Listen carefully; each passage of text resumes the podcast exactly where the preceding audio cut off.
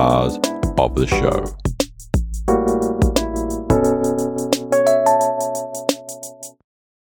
Welcome to episode 56 of the Relaxed Dog Podcast, sponsored by therelaxeddog.com. Thank you very much for listening and finding this little podcast. I am your host, Robert Ober, and I hope that you and your dog are well.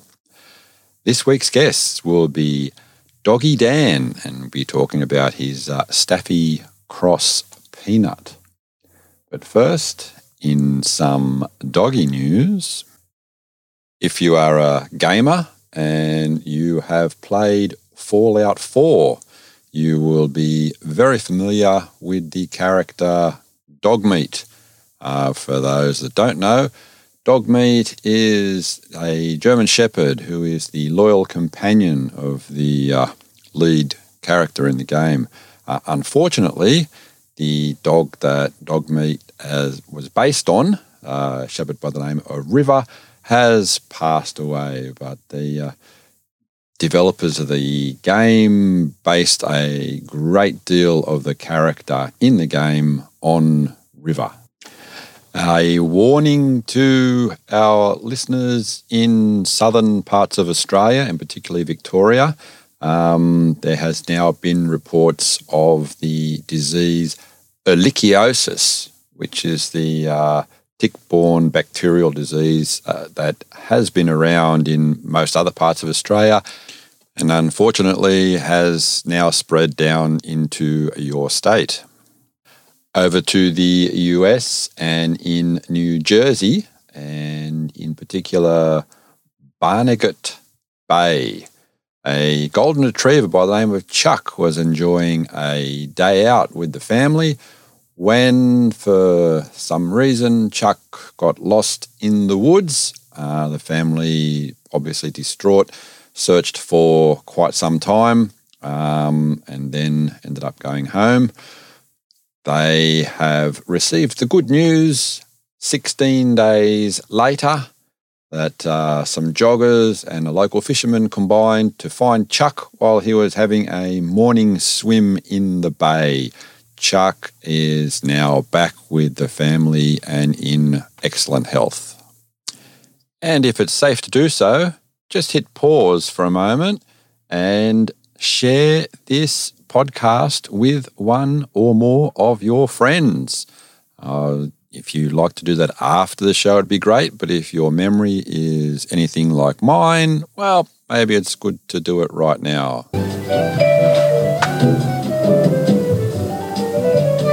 Thank you very much for that. And now here's this week's interview. Welcome to the Relaxed Dog Podcast. I'm here with Doggy Dan. How are you today? Great. Very, very good. Oh, pleasure to speak with you this morning.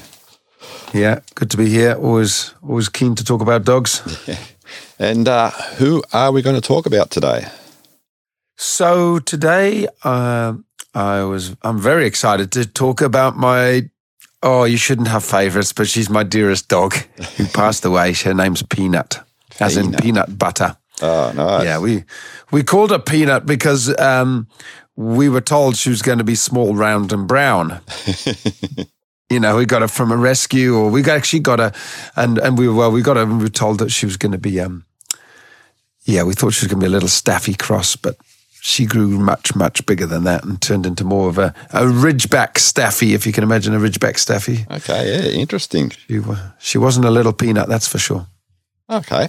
Um, as per usual, I'm going to ask you to just take us back in time to uh, before you guys met and talk us about the uh, hows and whys that you and Peanut got together. Ah, well, funnily enough, my mum was always terrified of dogs. So we never had a dog.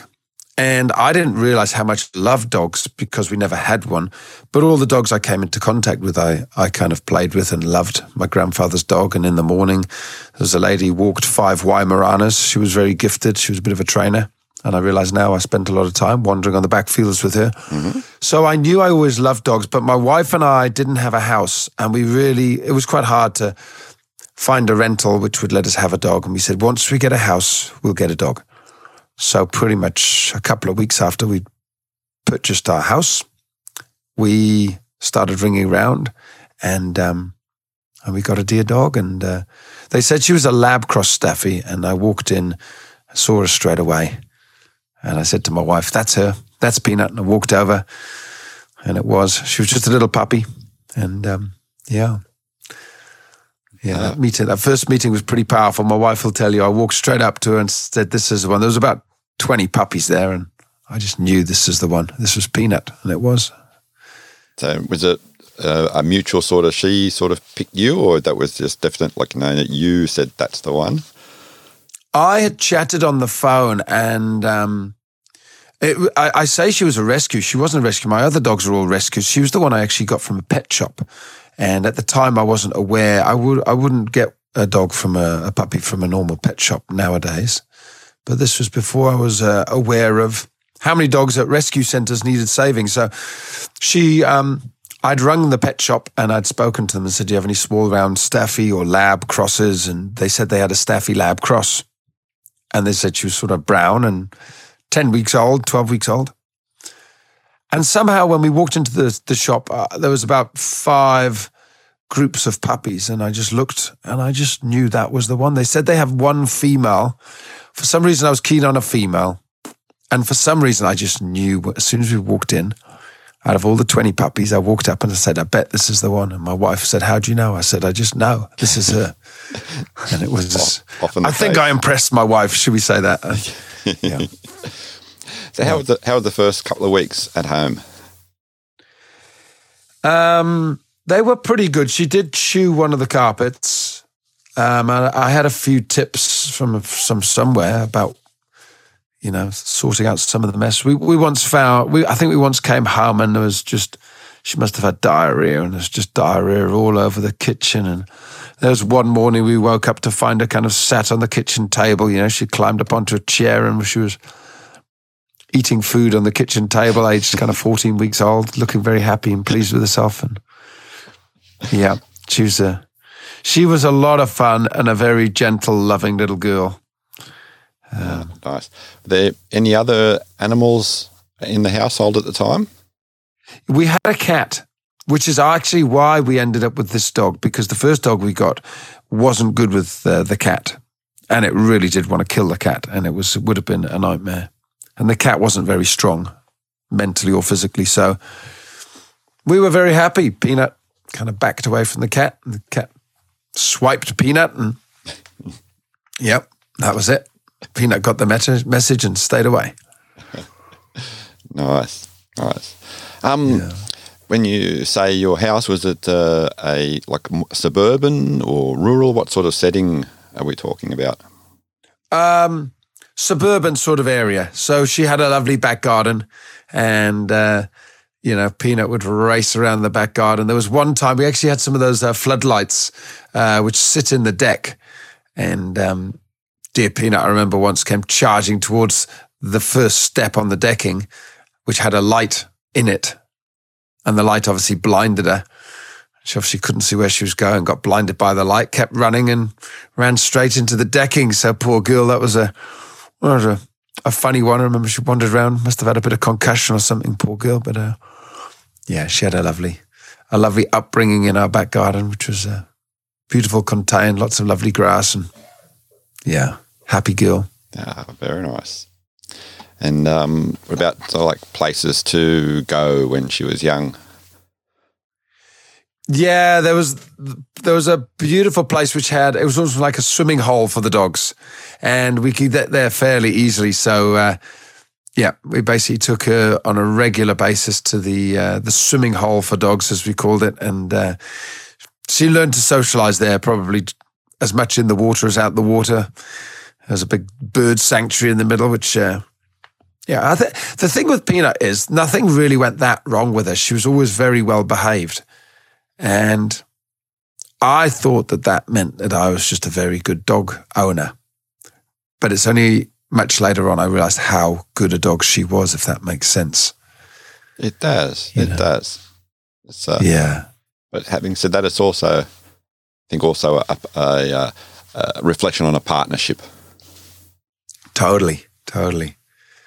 Yeah. I mean, I knew, I knew a certain amount, a little bit about being calm and being gentle and not shouting too much or shouting as little as you could as possible. But uh, Do you have any Yeah, special was- friends at the uh, the watering hole? Uh, there was one there was one time where dear Peanut was wandering around. She must have been 14, 16 weeks or something like that. And there was a Great Dane, and I never forget this Great Dane. She loved the Great Dane, who was a big, gentle, huge dog, obviously. And uh, she ended up with her entire head inside the, the Great Dane's mouth. Oh, Just wanted to be in there. And the Great Dane was just happy to oblige. And how did that make you Yeah. feel when you saw that? Well, there was a little bit of fear, but I've always been a feeling person and I could feel that there was no animosity, no danger. And I knew it wasn't chance. And I knew the Great Dane was happy and easygoing. And I could see that there was no risk. I mean, we didn't encourage it, but uh, it's one of those sights you never forget. And, I uh. I think there was a deep learning and understanding there that these animals can be so gentle and they understand in a similar way to humans what's going on. You know, when to be gentle, when there's danger, and when there's no danger, and when it's playtime. So, yeah. From what you've said, she uh, obviously liked the water. Yeah, she was a big water girl. Big, big water girl. Loved swimming out at the, the local creeks where we lived. And uh, yeah, yeah, always, always, always in the water whenever she had an opportunity, you know. Yeah, Ah, nice. yeah. And she had any like favorite places a- apart from the the watering hole? Um, so one of oh yeah, I'm trying to trying to think the the wooded area where we lived was probably one of the yeah she could she could she was one of those dogs that could run for hours and hours you know so I think that's where I started developing the the ability to call her with a whistle because she would actually you know I'd go for a jog or a run through the woods maybe for an hour or so and. uh I don't know how far I ran, but she'd probably do two or three times that distance. So, yeah, she'd she'd come to the whistle beautifully, so I wouldn't need to take too many treats. Just blow that whistle, and she'd come sprinting, sprinting back. And uh, we ended up moving to an area near the beach. We moved out of the suburban area to the beach area, where she got a lot more swimming and a lot more runs in the woods. And uh, yeah, she was very happy, very happy dog. The other place she actually loved to go was I worked at a doggy daycare called Canine Heaven. And that's where she was able to hang out with packs of dogs. You know, I used to actually work in a, I used to hang out with 30 dogs. So there'd be myself and sometimes another assistant working with about a pack of 30 dogs, and it'd all be the, the large breed dogs. And she just loved that. She loved the calm energy of hanging around with a, a group of other dogs. And um, she had her friends there, you know. Hudson was a huge Malamute, a Malamute dog, crossed, I think, with a German Shepherd. And there's a dog called Frank, Frank the Boxer, and Bella the Rottie. And those, you know, those dogs were just her mates who she used to hang out a lot with. And uh, whether, again, it was swimming in the swimming hole or, you know, a lot of fun. There was a beautiful pond there, actually. I got to tell you this story. It's hilarious. There was a beautiful pond there, which all the dogs would swim in at Canine Heaven. And there was once uh, these two Neapolitan Mastiffs turned up, and they were like, uh, um, they they were big, kind of big dogs. They were real big dogs, and they were kind of like brothers. So imagine two huge dogs who were almost like twins, kind of. I got your back, you got my back, and all the dogs were swimming. And these two were like watching these dogs swimming, excuse me, in the water. And you could see them kind of go, Oh, that looks fun. Should we give it a go? So these two dogs wandered down to the water and started to walk out up to their knees, up to the bottom of their tummies, halfway up their backs, up to their backs. Their little heads were showing, and they just kept walking forward. And then you realize they were just walking forward. and as they walked forward, their noses started to disappear under the water. Their eyes started to disappear. Then their ears disappeared. And then, I kid you not, both these dogs were gone. They were gone. There was no sign of these two Neapolitan Mastiffs. They were under the water and they weren't swimming. And they weren't diving. They had never swum before. And I immediately, I'd been, I think I was video, I'm sure, because I put the camera down at this point. I was, you know, I was, I was making some videos and stuff. And at this point, I remember putting the cameras down, going, oh my gosh, I better, got to run in and rescue them. And um, about five seconds later, I saw these ears coming out, and one of the dogs started to come up, eyes, then the nose came out, and then the other one did the same. And just walking, same speed, no rush. they came out. You could see them literally look at each other, shook it off, and went, "Nah, that's un- that's overrated. We'll, we'll, we'll give that a miss." And I thought, yeah, well, maybe not all dogs understand. You've got to swim. You've got to move your legs and stay above the water. I mean, they clearly weren't built for swimming the size they were, but uh, oh, it was a lot of fun. Peanut loved it at Canine Heaven. Yeah. Oh, what a, what a great environment to sort of grow up in. Yeah, she had uh, Canine Heaven's a beautiful doggy daycare. It's got about fifty acres, so and a huge swimming area, a lot of trees and forests and slopes and hills and bushwalks. So it pretty much had it all, and uh, yeah, That's very lucky. Ideal setting. Yeah, yeah, it's great. They won't knock knock any of the the daycares, but you know some of them, and they do a most of them do a, a terrific job. But when they're in a you know an indoor, you know, one smallish sort of room, and then you compare them to what you've just described there, that's well, there's not not a real lot of comparison there, is there? No, no, it's two different experiences, that's for sure. Yeah, yeah. So, she was it almost a, a daily thing to to come with you to work there? Um, she used to hang around with me the whole time. I only worked there one day a week because I was always already doing a lot of dog uh, consultations. In fact, you know, I was doing kind of up to three dog consultations a day, traveling to people's homes and helping them with behavioral issues. And um, this was almost a day off for me, to be honest, to go there and just wander around with the dogs, packs of dogs, pick up some deep, deep learnings. The dogs, I always say the dogs are my trainers they're my uh, they're my kind of inspiration and teachers. And to see a pack of dogs, that's that's when you're really watching dog behavior at its best. So she'd come with me to that, and uh, she'd come with me on the consults, which was just fascinating because I guess once she got to about two years of age, she was reading the dogs pretty much perfectly. Partly because of her upbringing, partly because of her breed, and partly because she was just such a special dog. Um, so she'd come with me to these consults and she would literally show me. I realized she knew whether the dog was slightly aggressive, aggressive, but she could control it, or not aggressive at all. And just because sometimes dogs would look very aggressive, but it was actually just excitement. And so she'd sort of look at me and move towards them and sort of say, Yep, let that one off. I can handle that. And she was right every single time. You know, a dog might look very aggressive, but it would run over to her she'd do a quick grizzle and the dog would stop and um, sniff her. And then she'd say, That's okay. Calm down. Good. Wow. So she was a great person or dog, a great being to have by my side. Oh, absolutely. I mean, that's, that's the, the ultimate tool, I guess, for doing the, the line of work that you do. Yeah. Yeah. And, and, you know, with puppies, she'd let the puppies crawl all over her.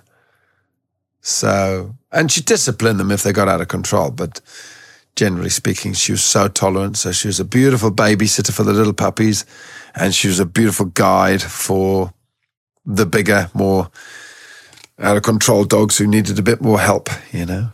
So, was there any yeah. sort of specialized training that you think you did to get her to that stage to accompany you on the on the consults? Um. Well, the method that I used, I mean, I studied a lot of me- what happened. My story is basically after two years, or was she two years? About one year old, one and a half. I started. Everyone said she's the best dog I've ever met. Eh, so many people said I've never seen a dog as well trained as your dog. That I thought, well, maybe I'm I should be a dog trainer. So I went to a careers advisor and we did some work and there was a lot of things I could have been and one of them was a dog trainer. So once I set up as that, I realized I should really get get some more knowledge under my belt. So I studied about five of the top dog trainers I could find at the time, and one of them was a lady called Jan Fennell, the dog listener from the UK, and I studied her method, and a lot of that is what my method is based upon, and so I put all of that in place with her, and a lot of it is understanding how to win the dog's mind, how to develop that relationship so they trust you, and respect you in a loving way, not a way where you scream and shout um, you respect them and they respect you, but ultimately they know that you're making all the big decisions. So didn't matter what I was asking her to do, she would do pretty much whatever I was asking, unless, unless I mean, ultimately she still had that ability to say no. You got this wrong, and I respected that because she was nearly always right, and that's why I loved her so much. So you know, a good a good example, example is, that, that comes to mind with that. Yeah, yeah. The, the best example is, you know, I, I'm a pretty calm person. I'm pretty good with my energy, and uh, but uh, but sometimes I can't even remember why. You get a bit frustrated, and you shout, "Come here!" and she wouldn't come or something, and I got angry, and I was shouting, "Come here, Peanut! Come here now!" And she just looked at me and went, Mm-mm, "Nah." Uh. I said, "Come here," and I was so peed off. I was like, "Come here." She just looked at me from five yards away and went, No, I don't, I don't come to that sort of energy. And I could see it. She was just, No way. She's just, just looking at me going, I, I still have my own no. And this is a no. It's a no for you, Doggy Dan. when you're in that state, it's a no. And, you know, I, I can't think of anything more adorable looking back. It's, yeah, she was like, no, let me train you. Let me show you something. and um, yeah, so she still had that ability, you know, and it was good and good on her because sometimes I would get stuff wrong and say, "Go and do this, go and do that," and she'd be like, "No, no, no, absolutely no, you got it wrong," and she wouldn't do it. But uh, but what happened was, you know, she she was so well behaved, you know. I, gosh, I, there was one time I actually put her on my front lawn and told her to stay and my neighbor lived across the valley, and I told her to stay with my other dog called Inca. And I said, sit. No, I said, wait. I said, sit, wait. I went and got in the car, drove off up the drive, along kind of half a mile down the road, onto his track, down into his 50 acre property, to his house. And then from the other side of the valley, I called her. And she ran down my field, through the fence, past the neighbor's fence, over over the stile. There was a stile that she could go up and over, down past their pond, up their gravel track, to the decking where I was on the other side of the valley. But she hadn't moved. She had not moved. She'd sat there and waited, ah, even though she'd heard the car driving away. So, yeah, she was a good girl. Uh, just going back to again a little bit, sort of bit earlier, in the house was um, free roaming, or she had a crate, or no, she was pretty free roaming. Yeah, gates open. Property was open to the road. She could get up there if she wanted, but she stayed put. She was very good. And where did she sleep? Uh, she slept in the in the lounge area. So she or the dining room lounge. You know, she had a big comfy bed, and uh, yeah, yeah. Okay. Is that just because uh, was uh, her preference, or it was a uh, no, not not in the bedroom? That's the the last or the yeah. No, as a behavior, yeah, as a behaviorist, I knew fine well that if you really want to keep that separation of who's really calling the shots, you don't really want the dog in the bedroom. I'm not saying you shouldn't have the dog there. You know, if you're not a dog behaviorist and you don't need your dog to be, you know, the best behaved dog in the world, sort of thing, then um, and you have your dog in the bed and there's no problems, then there's no problem with that. But uh, I had more than one dog at this point. I had two, moving on to three dogs, and you can't have one dog in the bed but not the other two. It'll create problems as well. So, mm-hmm. yeah. And she was very happy on her own at that stage. I think she enjoyed the bit of break, to be honest. so, at what age um, was the next dog introduced to the household, and, and how did that go? I think she was about a year and a half old when we got the little puppy come through, uh, Inca. Yeah. And that was great. You know, Peanut was very solid and strong. Inca was a bit of a nightmare. She was the opposite. She was incredibly fearful, but she just learnt from Peanut exactly how to behave. Watched her every move, and yeah. But you know, ninety-five percent of the time in those first three years, little Inca was usually either leaning on Peanut or knew exactly where Peanut was, or was coming back to Peanut. Peanut was her mummy, maybe not biologically, but uh, emotionally, she was Peanut was uh, Inca's mummy for sure. Okay, nice, nice. Yeah. And was that the, the Yeah. same with the additional dogs? Uh, not so much. The next dog was Moses, and he he came along when Peanut was probably, I'd say, I'd guess around um, probably th- three or four years old. Um, but Moses was far more independent, so he didn't really need so much.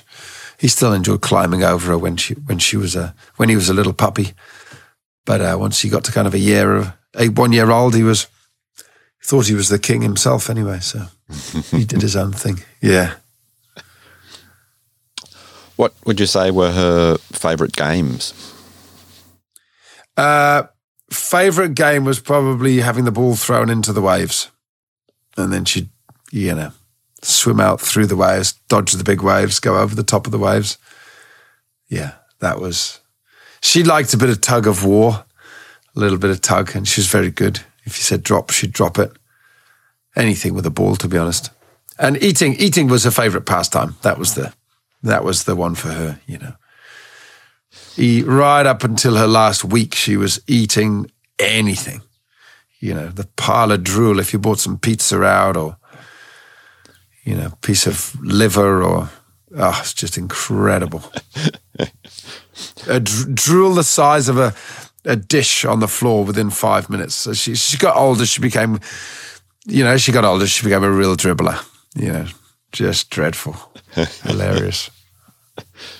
I, I usually wait a little bit later on to to ask my guests to complete the sentence. I can't believe my dog ate.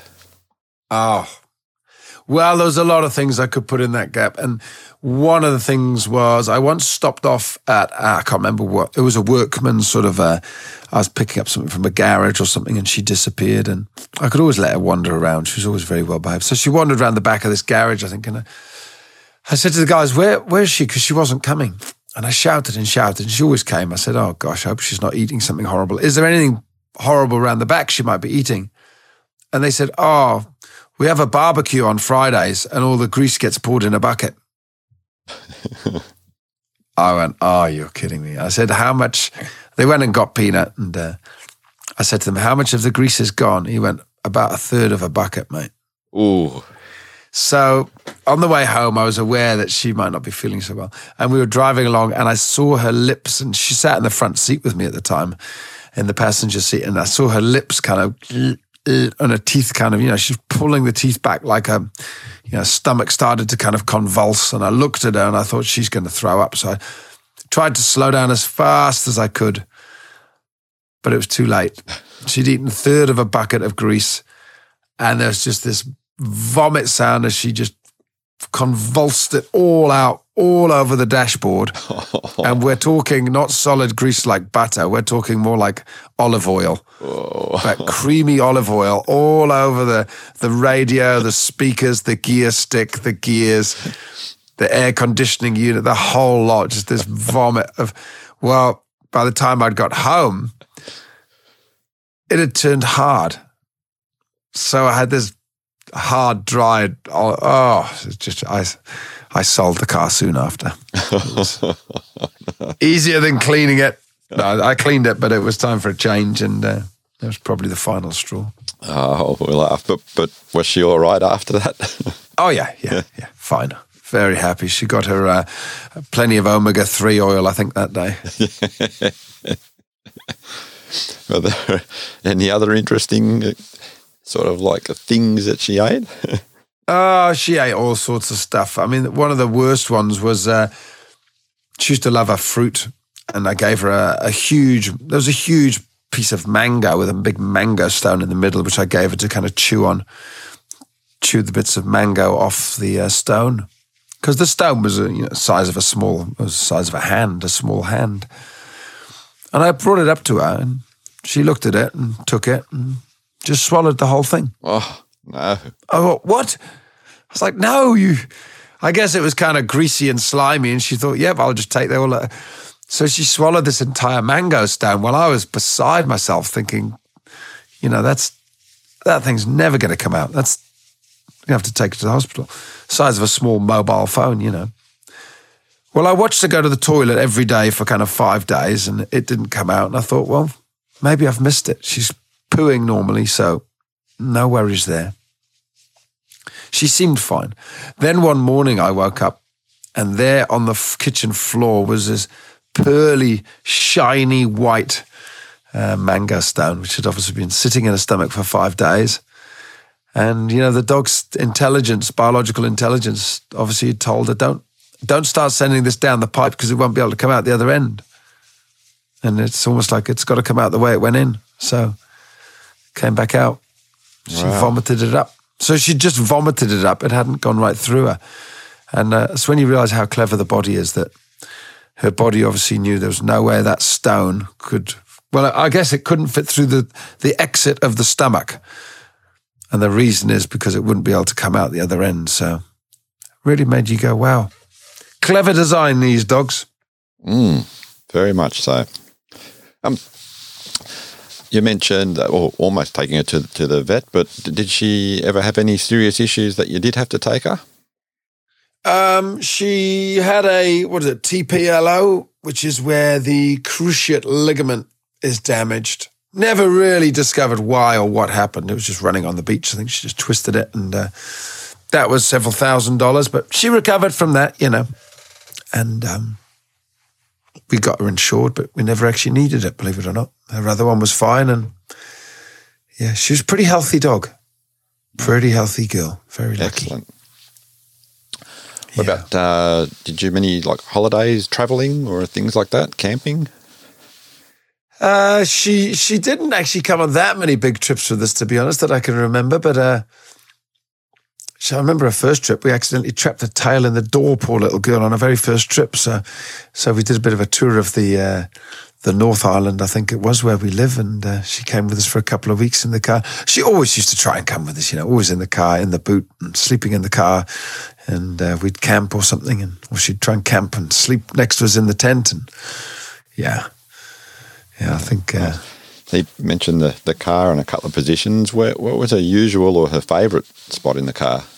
Uh, her favourite spot when uh, there was just me and her was me in the front seat and her in the passenger. And then I could kind of, we had a big passenger seat. She could lie down and I'd stroke her. And uh, the other place, though, was she'd sit in the back of the car. And uh, the fascinating thing about that is she spent years in the back seat of the car with my other dog, Inca.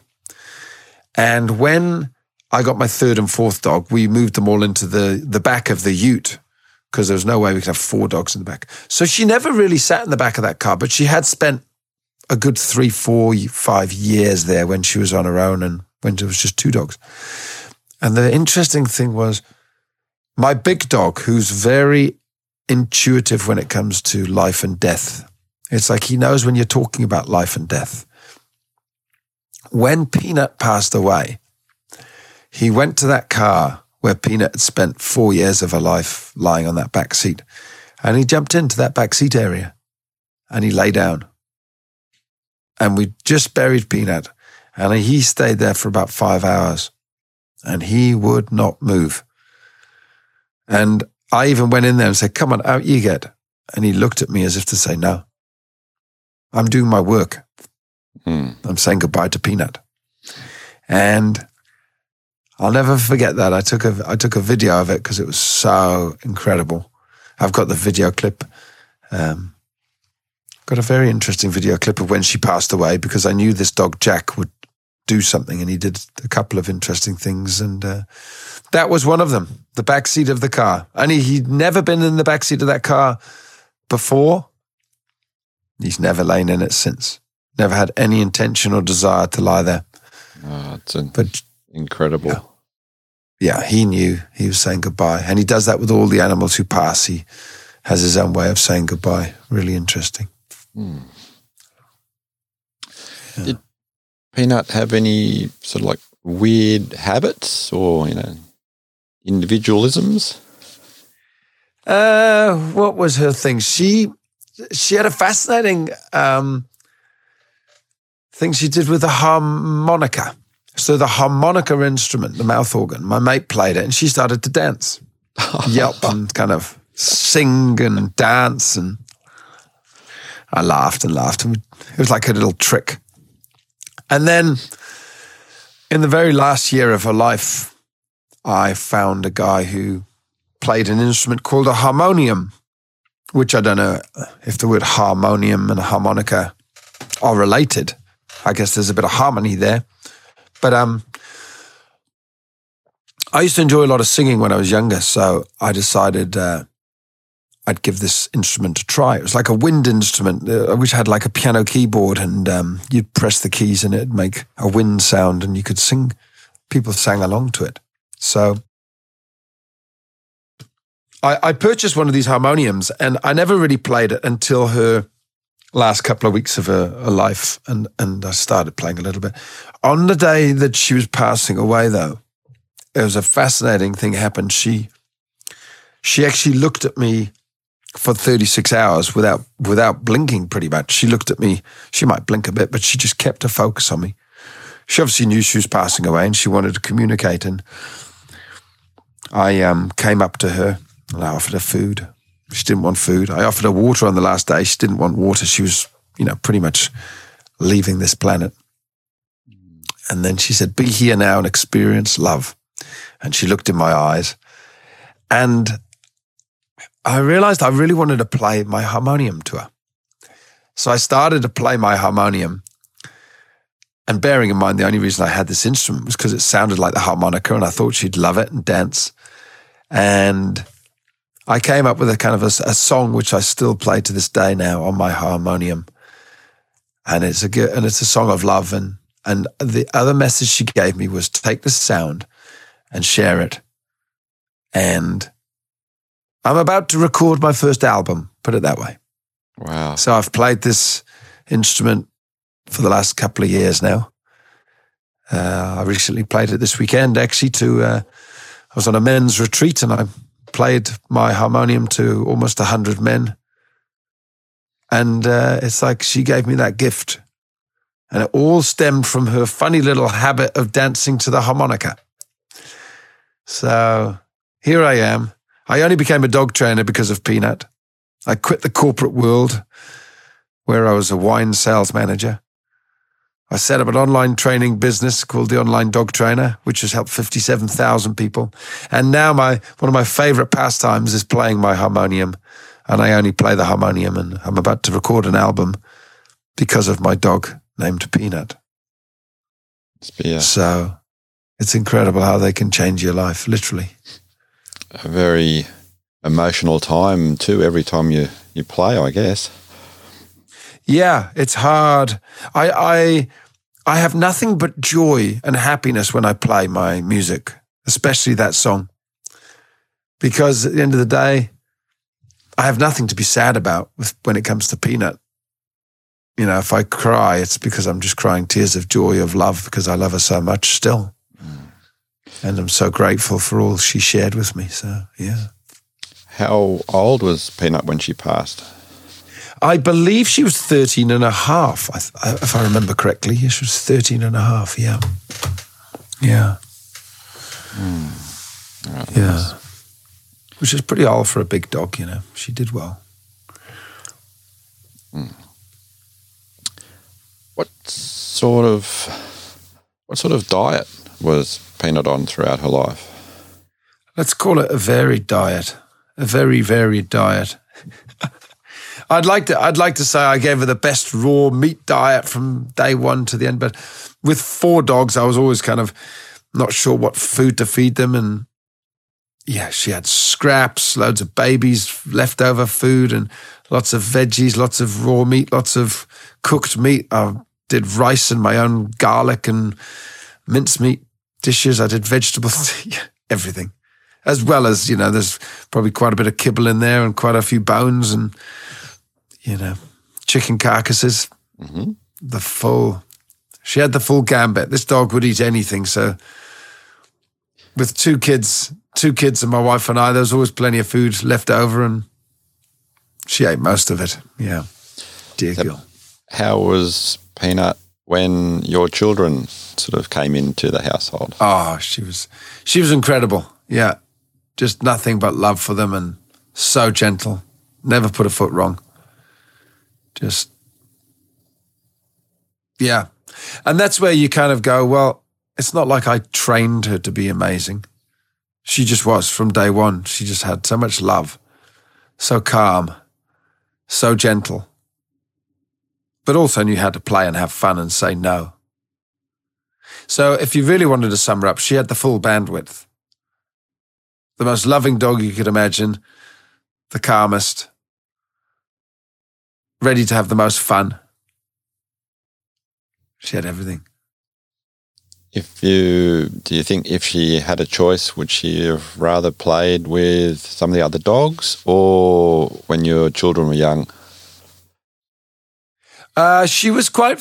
She was quite en- enjoyed the other dogs, to be honest. Especially when she was younger, she enjoyed. But it was always selective. They had to be pretty switched on dogs. They couldn't be idiots. So uh, yeah. Going out on on walks and adventures, was there a, a particular walk? I suppose being on a on a larger property, uh, not sort of as significant, but do you think there was a, a special one that she had? Uh, the favourite walk was definitely the uh, the walk by, to our nearby creek. Uh, we'd have to get in the car to get there to the horse. We say we'd go to the horse park, which is where the horses would stop and get out, and, and we'd turn the other direction and head along a creek, and uh, that meant she could jump in and out of the water as many times as she wanted. Yeah, so that was her favourite spot. Yeah. So you just mentioned the horses. What about interactions with other animals? She was pretty good, but she was always a little bit wary. So, you know, she got on with pretty much every animal you could imagine. Um, I can't actually remember her trying to catch or kill anything, but uh, the one thing she was wary of was she was, she was wary of um, the horse, but she would still try and steal the horse's, you know, any grain which fell out of the horse's mouth or wasn't in the bowl, she'd try and get it. But uh, she was always a little bit wary of other animals, just respectful, very respectful. Yeah. Yeah. Very nice. Yeah. So, any uh, other sort of like special things that are coming to mind? Um, I mean, the, the, the Peanuts' real depth and beauty was in that deep connection with humans and being able to read the energy of people. So one of the things I, um, towards the end of her life, actually, which really surprised me, was we were coming off the beach, and as we came over the sand dunes, Peanut started to displaying the behavior of absolute joy and love, which basically meant, I love this person. This person's beautiful. and she ran up to this lady who wasn't looking at the dog, wasn't looking at Peanut. She had her head down. She was about 60, 60, 70 years old. And Peanut was like, pat me, say hello to me. I love you. And I thought, why would Peanut do that to that lady? The lady didn't have a dog. There was nothing significant that I could see about this lady. Um, and I even said to the lady, oh, my dog's saying she wants to say hello. She loves you for some reason. I said, have you got any dog food on you? She said, no, no. She said, I'm, all the dogs love me and the cats. She said, I'm actually more of a cat lady. I don't mind dogs, but I'm a cat lady. But I could tell when this lady spoke, she was the most beautiful lady, such a big heart. And it told me everything. It told me that Peanut could just read the energy of people. And it didn't, it wasn't body language. It wasn't that the lady looked at her. It was just her energy. It was almost like whether people believe in an aura or a spirit energy or something, there was nothing, put it this way, let's just say it was nothing that I as a human could see. And I don't even think it was body language that I wasn't picking up on. It was beyond body language. It was beyond the human visual, normal, you know, what you can see with your eye. Peanut saw something and it was incredible. Um, and, you know, she did a lot of that. So she would often walk up to people who were clearly pregnant or looked maybe a bit pregnant, and she would sit and turn. It was almost like she was feeding off the I, th- I can't remember if they're called pheromones or the you know the the the hormones of a pregnant woman. Peanut would sit and turn and lean into them. And people would go, Wow, your dog's beautiful. And I'd say, Yeah, she's just loving the fact that you're pregnant and she's kind of just chilling out with you. And it was so obvious when Peanut did it that I was even able to pick people who were pregnant, even though they didn't look it, because she would do it. And so at a park, I'd see her do it with a lady. I said, Oh, she's doing that thing that she does when she's often pregnant. And the lady would look at me and just smile and go, I am pregnant. I'd go, Yeah. And there was a couple of times I actually, you know, pretty much said it to somebody and they didn't know if they were or not, but uh, I'm pretty sure they were. I said, That's what she does when somebody's pregnant. And they'd go, Really? Well, we're, I said, Yeah, yeah. That's the sort of dog that Peanut was. The the one of the most phenomenal experiences was, which is a similar thing, was my wife does um, energy work with people, and it's in a corridor down our room into the front room. So there's two sets of doors, one door at one end of the corridor, then the corridor, and then the other end of the corridor. And one day, Peanut was literally at. She stayed in in the dining room area on her bed, and so my wife is in the the front room, which is through these two sets of doors. And Peanut never went down that other end of the corridor because that was like a big carpeted area with a TV in where we used to go to sit as a family. No dogs down there really.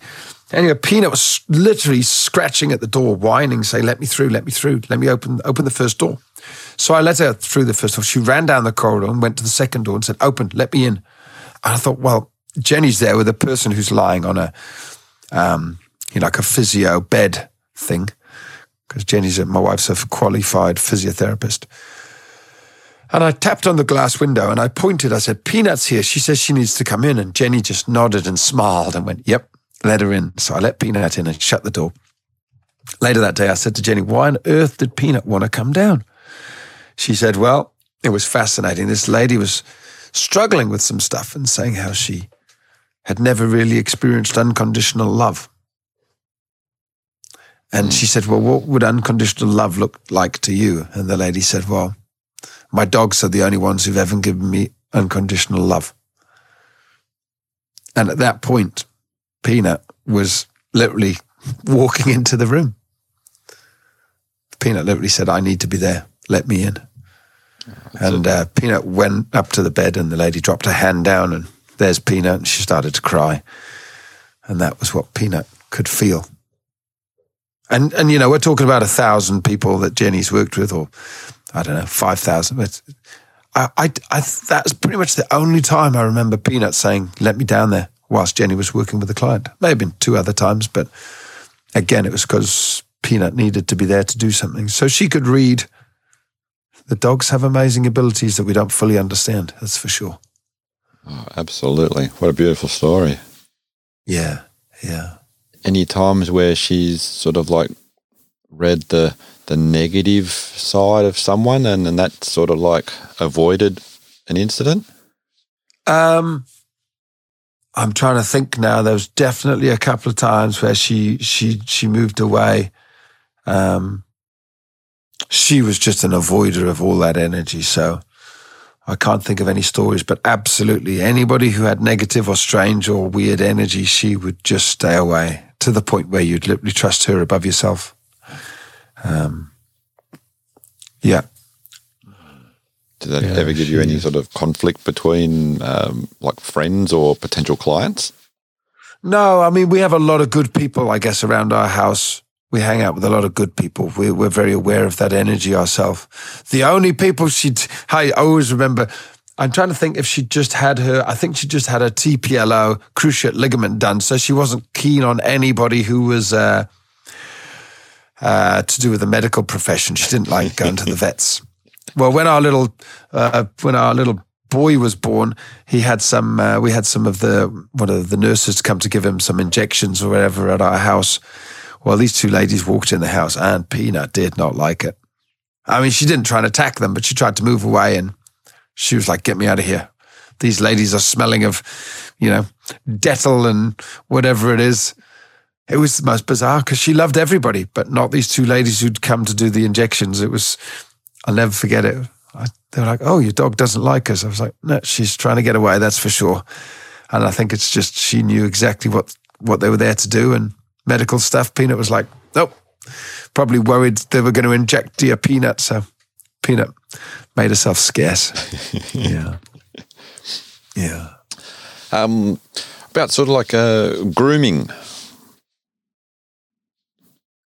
Uh, yeah, she didn't mind being brushed. Very happy to be brushed. She was a short-haired dog, so that was never really a problem. You know, she happy to be groomed, and um, yeah, yeah. So very low key in that. No problem, bath time and all that sort of stuff. No, loved being bathed, loved water. You see, so she was easy. Yeah, going away on sort of like any on the trips that she did make, was anything that's sort of coming to mind that sort of stands out that she did when that she may or may not have done when she was at home? Um, what's the things that she did? It probably was a whole load of things, to be honest, but uh, can't think of any on the trips. I think because we had young kids, we didn't actually do that many kid trips with her, to be honest. You know, mm-hmm. it was a. Uh, yeah, we didn't actually do that many holiday trips abroad or away, or we had very young kids and we stayed put a lot of the time. So yeah, no, nothing springs to mind there. Yeah. Look, being on a on a property such as you have, there's not, not that much of a need to get away from suburbia. Yeah, exactly. Yeah, yeah. How was she in different kinds of weather, and did she have a, a preferred season? Uh, she loved the. Um, she loved the. She actually liked the cooler weather. I think, although she did like the warm, but uh, yeah, she could handle. She could handle a bit of a mix. But when she was younger, she used to love running around in the cooler weather. I think more than the hot. It used to stress her out a little bit when it was too hot. Yeah. Okay. So, any sort of thought on doing a particular uh, dog activities, you know, different dog sports with her, or? Um, what was the thing she used to love? What was the thing she loved? Um, we didn't actually do that many sports together. We spent so much time doing dog training. That was probably our sport, to be honest. So, mm-hmm. uh, yeah. Yeah. Do I take a guess and say it was uh, based on food reward?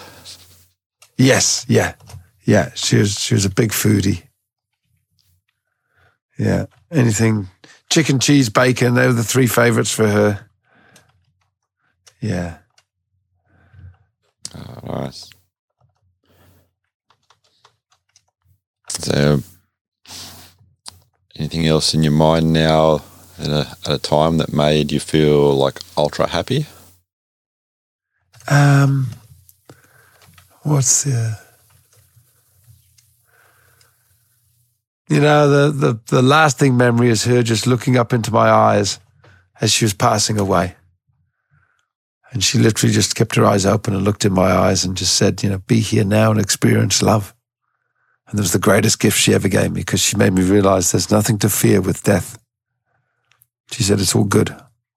I know I'm going. And it's all good. It's okay. And she looked into my eyes as she took a final breath and um, she just said, Yeah, you can feel happy and feel love at any time. It's a choice. It's almost like she was showing me how to do it. She's like still smiling, still happy as she took a final breath and said goodbye. Yeah. Beautiful message. Yeah. Yeah. Mm.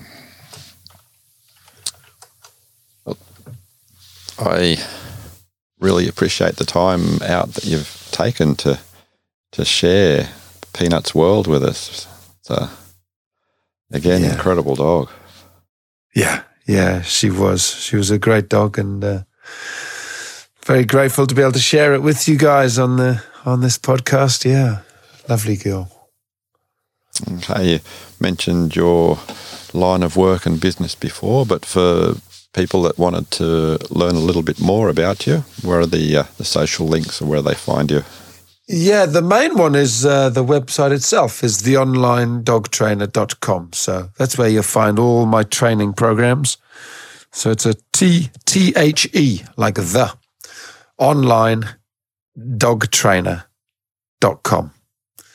And there you'll find all my podcasts and blogs and uh, courses, training programs, video websites, videos, all sorts of stuff. Yeah. So if you if you're ever interested in what I do, then theonlinedogtrainer.com is the place to go.